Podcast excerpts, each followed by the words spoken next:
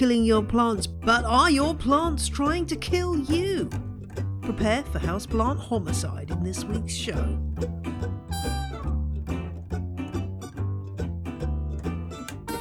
As I talk with Marta McDowell about her new book, Gardening is Murder. I thought for Halloween week we'd go a little bit off piste to find out how mystery writers have been inspired by plants and gardens. Whether you are a Halloween enthusiast or naysayer, it matters not. This episode is a fun diversion from normal life to take a look at the wonderful genre of the mystery novel, also known as crime fiction or murder mysteries, and how they relate to gardens, plants, and planty people. And there's no better person to talk about that than Marta McDowell, whose other works include Beatrix Potter's Gardening Life and All the President's Gardens. So settle down with a small glass of sherry beside a roaring fire and enjoy our chat. I'm Marta McDowell. I'm a writer and I teach landscape history and horticulture at the New York Botanical Garden. Gardening Can Be Murder, great title for this spooky week of Halloween. Tell me about where this all began. So I think that the light bulb turned on with a little paperback book I picked up in the, I'm going to say late 1990s. Uh, it was called Mulch, and it was by a garden journalist named Ann Ripley. I don't think Ann's with us anymore, but she was from Colorado. And her protagonist was a garden writer, not surprisingly. And it was a horticultural mystery. Uh, it it uh, it takes place in Washington D.C. It, it had a lot of different components, and it was then I thought, oh, wait a minute, this might be a topic I could write about. And I did write an article for a wonderful little garden journal called Hortus uh, David Wheeler, the editor, is very kind to me and lets me try out lots of different kind of zany ideas. And so that came out in 2002. And then this book actually grew out of that little global pandemic we had. So, you know, I needed something to work on. and uh, that just, it spoke to me because I could write it without access to research libraries, which were hard to get to yeah, I sympathise as somebody who was trying to write the book at the same time. Yeah, it was tough. And the book gives us a lot of insight into these works which draw on plants, gardens, people who love plants, tools that are involved in gardening, and their role in dastardly goings on. Why do you think that this this genre is so kind of soaked in sap, as it were? Well, you know, gardening is something of a mystery. You know, anyone who grows plants uh, knows that you're always solving a puzzle. You know, why does this propagant, why is it doing well and this one isn't? Uh, you know, why did that plant die? Did I kill it? Was I the murderer? I was trying to like piece it together. Uh, it also it has that nice kind of life and death contrast. You know, we have that idea of a garden being Edenic, and yet it is a place where lots of bodies get hidden. You know, walk through the crime fiction section of your local bookstore, and invariably you will see a cover that has an illustration of, you know, a, a a shovel and you know and a hole and you know they're putting a, putting a body in there uh, and plus lots of things in the garden can kill you exactly i mean i'm i'm just wondering now as you're speaking about compost heaps and whether there must be a novel somewhere where somebody's ended up in a compost heap because whenever i'm turning my compost heap i'm always thinking about death i mean that sounds really kind of neg- negative, but actually, it's a wonderful insight into the cycle of life and death that we are all you know, whether we like it or not, a part of. I don't know if there's been any novels where somebody's sort of secreted a body inside a compost heap, but yeah. Oh, absolutely. Um, not only mulch, that very first oh, yes, one that I, it, it was, well, I don't, in the States, we have this strange suburban phenomenon that people rake their leaves, and many people put them in big brown paper bags. And then the, the town comes and picks them up for the municipal compost or compost, as I say.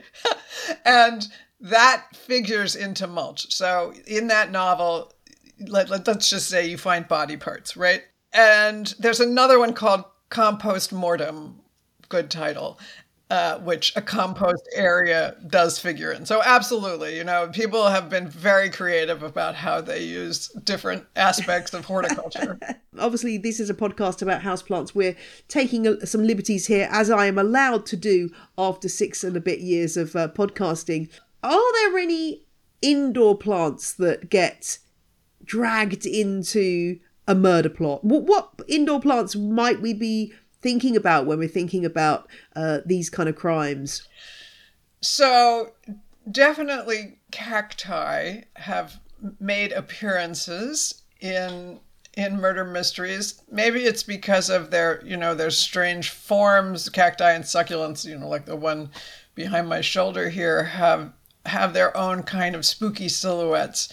Uh, but Dorothy L. Sayers, who you know is one of the great greats of that classic detective novel, uh, Busman's Honeymoon. I, I strongly suggest you, you read that for the cactus obsessed vicar uh, and houseplants, you know, make several appearances. Uh, the victim had been a great collector of of various cacti and suc- succulents.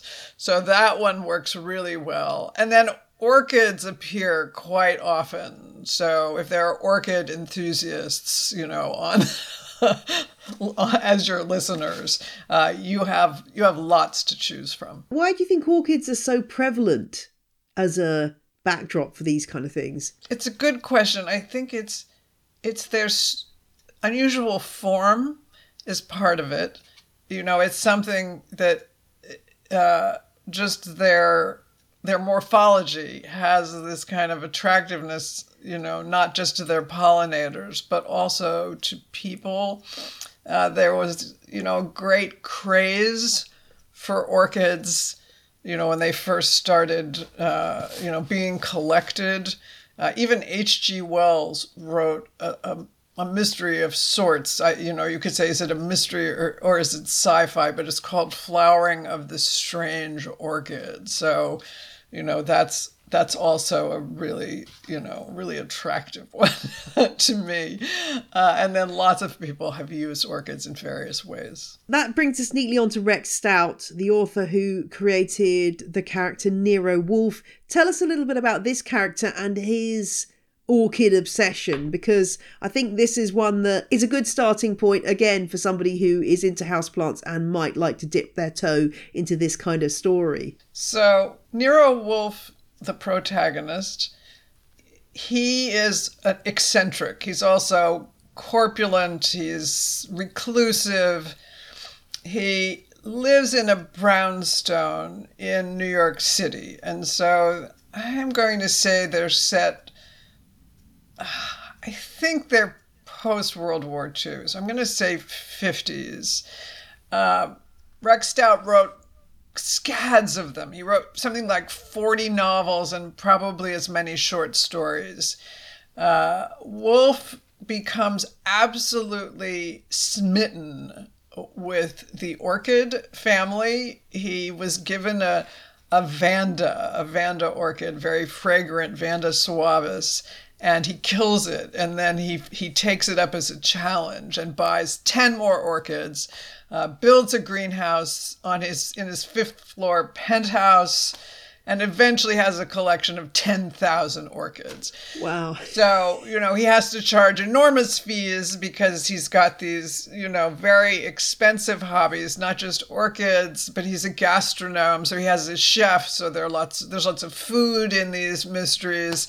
Uh, you know, he hires uh, I think uh, I can't remember Theodore Horstmann is Swiss, I think, you know, orchid manager who lives in the house. He, of course, has a sidekick because Nero Wolfe doesn't go out. So he has Archie Goodwin. Um, you know, the novels are maybe a bit dated, you know. It, it, they certainly do not have a feminist twist. Do not expect that. But they're still a very fun read. I mean, this guy sounds like an absolute dude. I love the fact that he doesn't go out, but he's got this assistant who presumably goes out and does his, you know, legwork for him. And he's got the orchid guy. I mean, he's got 10,000 orchids. I'm sure lots of listeners can relate to this scenario of getting one orchid or being given an orchid and then ending up just with this massive obsession. Oh, that's fascinating. I mean, I think we probably all wish to be in a New York brownstone with thousands of orchids and, and lots of assistants providing us with delicious food and uh, tending our plants. It sounds perfect. he gave a real address on West 35th Street. So if you walk down West 35th Street in Midtown Manhattan and look at each brownstone carefully, you will find one with a plaque that says Nero Wolfe lived here. oh, that's great. That's fantastic. And was he good at solving crime? Did he did he actually uh, succeed in unraveling these mysteries? Absolutely. Absolutely. But do not expect to get an orchid as a gift. Uh, he does not sell them, doesn't give them away. Although there is one story where he agrees to solve a murder in exchange for a couple of rare orchids. As you would. I mean, as you would. Of course you would. Yeah, somebody offers you rare orchids to solve a crime. You're going to be in. You're going to be doing that. So I would not only like to have like to you know sort of be Nero Wolfe. I'd like to be Rex Stout because he was incredibly prolific and said, you know, I it usually takes me six weeks to write a book, but I try to shave a little off that. Right? You go, really? Come on. it does. It takes me like three years to write a book. Were they very popular uh, when they came out? Were they a real hit? Were they bestsellers? He was popular, and there have been, you know, various TV series over time, you know, with Nero Wolfes and Archies played by various people. My favorite was when I came across the fact that William Shatner, who I remember as Captain Kirk of the Starship Enterprise, once played Archie Goodwin. I've got to dig that out. I'm a bit of a Trekkie. I would love to see that. That sounds great. well, I'm definitely going to have to um, check out these Rex Stout books because I say for some reason I'd not come across them before, but I, I love everything about the sound of them. So thank you for alerting me to those.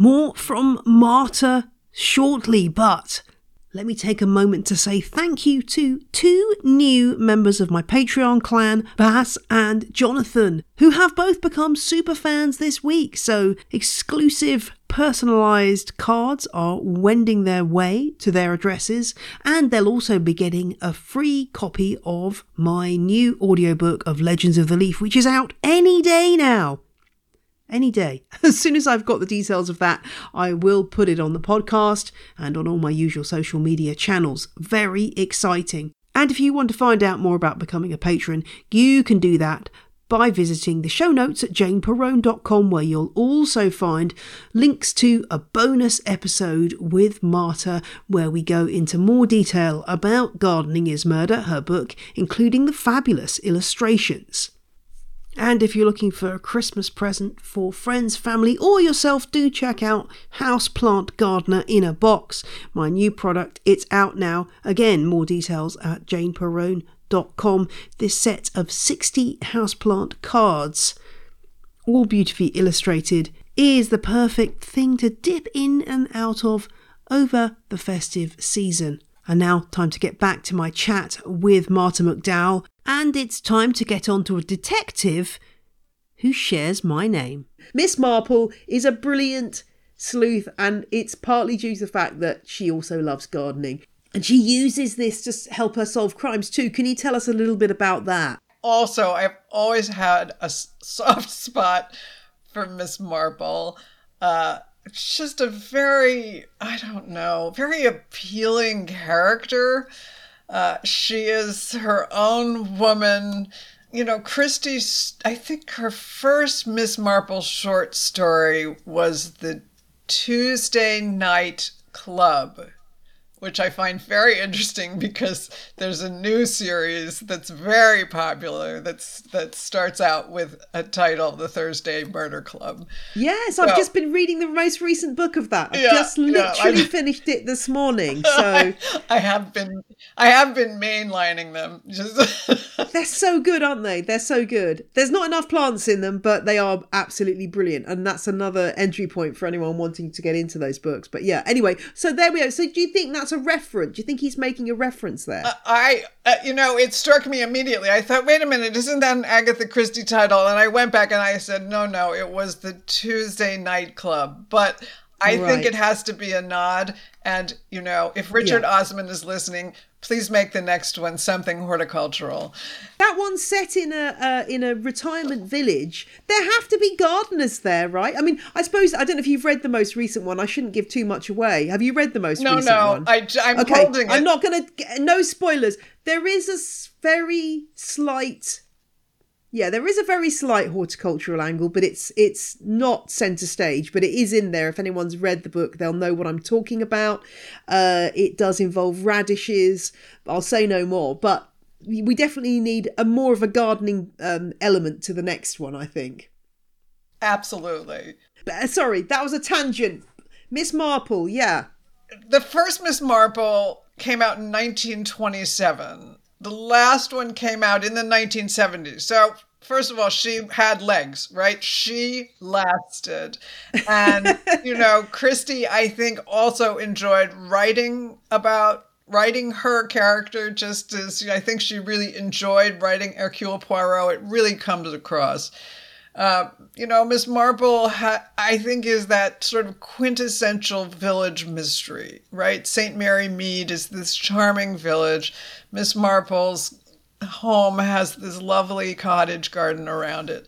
She does not grow vegetables, she is a flower gardener, and she makes that quite clear.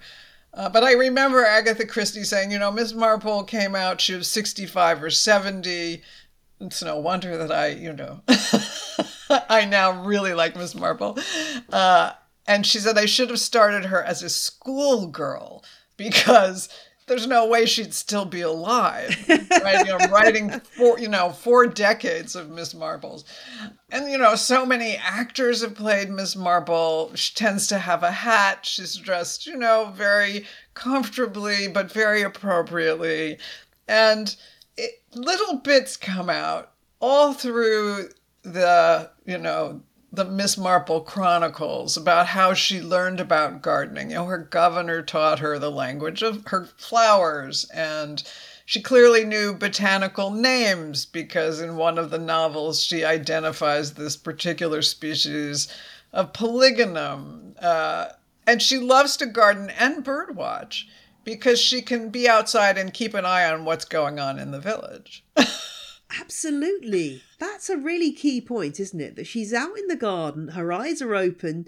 Uh, people stop and talk to you when you're gardening uh, in view of the road. I know this because you know when I'm in, out in my front garden, people do stop, and you know I, that's when I get questions. I have um verbascums planted in my front garden, and if I'm out there doing something, my front garden is nothing to write home about, but it does have some lovely verbascums which my husband hates because they he has to park his car next to them, and they're they're they're cultivar called Snow Maiden, and you get covered oh. in the fluff from them. But I always think actually, like if anyone committed a crime, coming like tried to commit a crime around my house, you'd be able to identify them because they'd be covered in verbascum fluff.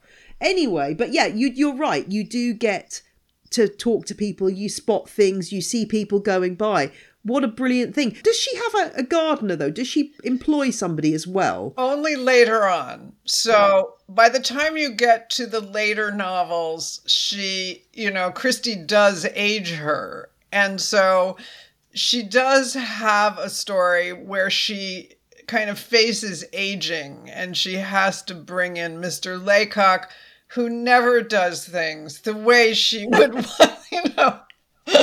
I also I really get this because you know I will bring people in to help me because unfortunately my garden I, I spend too much time gardening at my keyboard.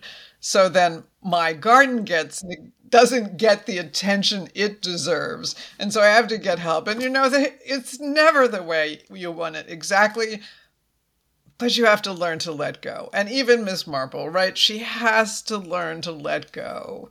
And you know, she has gardening friends. I'm sure, you know, all your listeners do, right? You have people that you can chat about the latest catalogs and what's growing well. And, you know, her, for her, it's Dolly Bantry, who lives in the big house in town. that's a really good point, And that, that's partly what gardening is about, isn't it? And uh, does I was wondering whether the other big fixture of the horticultural year in ye olde England, as we might say, um, is the annual show. Does that ever feature in any stories? I'm trying to remember if there's any reference to, you know, I don't know, some dastardly crime being committed among the giant vegetables and the sweet pea display or anything like that, because that seems to me to be a a, a plot waiting to happen where you could have, you know, something happening behind the scenes some dastardly crime. There is one. It's by Catherine Aird, if I'm pronouncing her name correctly. Uh, and I'm just trying to come up. A Passing Strange, I think is the name of it. Um, and that does have the, you know, the, the, the fête right? And they have all the tents, and there is a show, and you know, the murder actually is in one of the tents. So that one is a lot of fun. Going back to Miss Marple, the joy of those books also is, I think, the the archetype of the English cottage garden that we can imagine Miss Marple's garden when she's and that we imagine it just being the absolutely perfect cottage English cottage garden which I know for well for English listeners but also American listeners is something that is very you know is is a very um, well thought of and loved construction and it is a construction obviously. Um, do we think she was a, a good gardener? Do, i mean i always think of myself as, as like like you i don't have enough time my garden's always in a mess. But do you think she, her garden actually looked really good? Did she get compliments? Oh i think so. Because when she went to other gardens she was you know very particular you know, she, she's walking through. I'm sure you've had this feeling where she sees some bindweed, and she it's everything she can do to you know prevent herself from trying, you know, stooping down and untangling, you know, and trying to evict the bindweed. Um, you know, there's you know, I just assume that because she did seem to do everything well, right down to the damson gin. That's what I want to be invited for. Yes, the dam. That's a really good point, damson gin. Uh, a d- good damson tree, I would say, is. I mean, I don't. Unfortunately, I lost my plum tree a few years ago, and I now only have a tiny one. I don't have a damson tree, but yeah, if you're going to have a tr- uh, plant a tree, a good damson tree for that damson gin amazing. Absolutely amazing. Uh, i have made some quince gin this autumn so i'm going to see how that turns out. I am obviously aiming to become miss marple the older i get. I'm just going to be channeling this the whole way along. You bet. Um, you bet. So she you know she does all sorts you know she'll get the Primula veris and and brew them into some i think it was wine cowslip wine Oh, okay. You know, so those I, she has this, you know, interest in alcoholic beverages as well, which Yeah. Yeah, I actually have a whole um, little thing going on which I call uh better ba- better baking through alcohol, which is basically using up all those weird bottles of alcohol that you bring back from foreign holidays in various cakes and things. And it's really interesting how you can flavour banana bread in a million different ways with those little liqueur bottles. So, um, yeah. Miss Marple, I think any of those Miss Marple novels are a wonderful, cozy place to go in the winter or when you're feeling a bit down when the outside world, as it often is, is becoming harsh.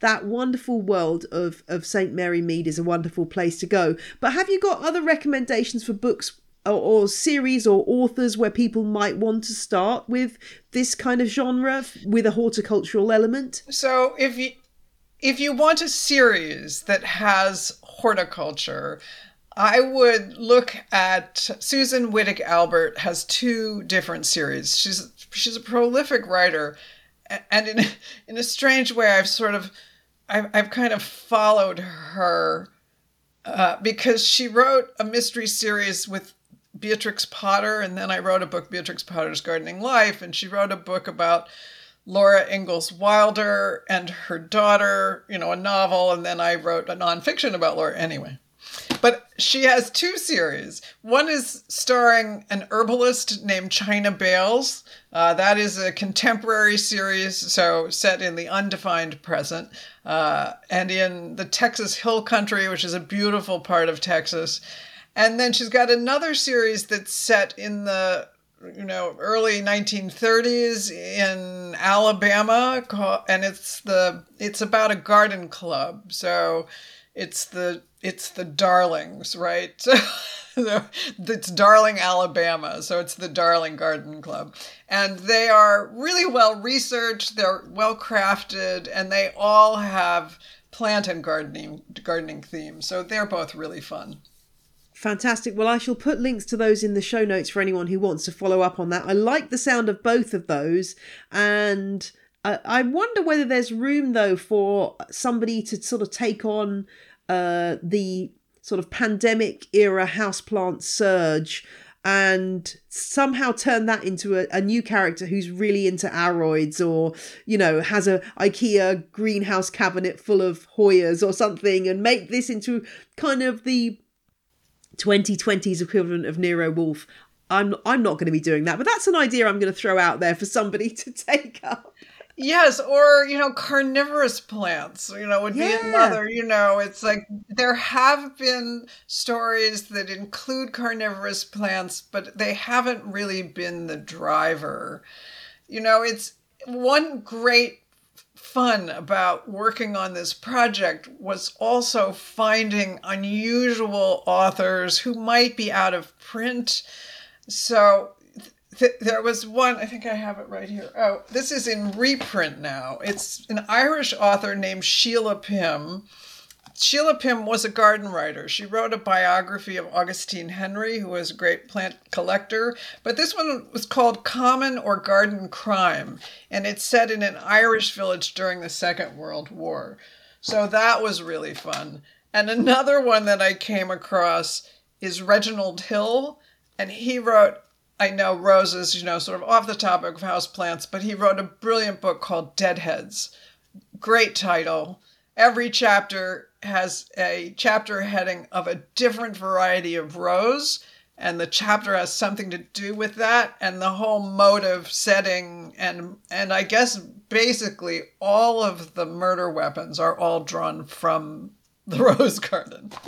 That's brilliant. I'm those are going straight onto my reading list. I love the sound of all of those and uh, yeah that's I love that idea of Deadhead. What a great title! what a great title. I mean, there are so many lethal tools in uh, the average uh, greenhouse or shed. I know I've got some pretty lethal ones, and it's now getting to that stage where my son wants to help me in the garden, and he'll come out with some massive pruning, pruning saw and say, "Can I use this?" And you're kind of like, "Okay, under supervision." But uh, yeah, that's I can imagine that the, there's fruitful uh, ground there for anyone who wants to uh, get into this genre. And indeed, I'd love to to know that somebody's writing new stuff in this area. I'm sure there's there's it's so popular, isn't it? Um, I must hear back from you when you've read the new Thursday Murder Club book, what you thought of it, The Last Devil to Die as I say, I've just finished it as an audiobook.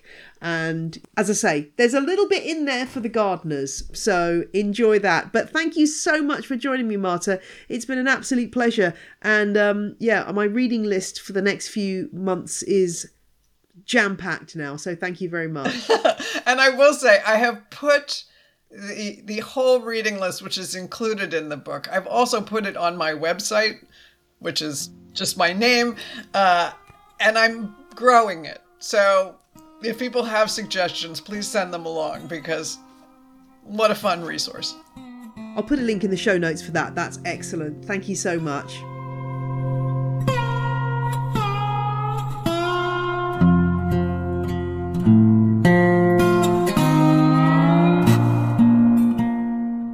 That's all for this week's show. I hope you've enjoyed this little diversion And I hope that looking after your houseplants isn't murder this week.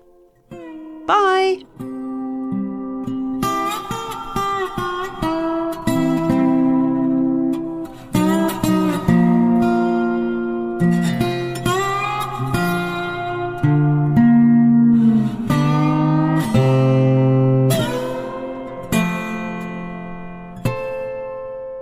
The music you heard in this episode was Roll Jordan Roll by the Joy Drops, The Road We Used to Travel When We Were Kids by Komiku, and Plantation by Jason Shaw.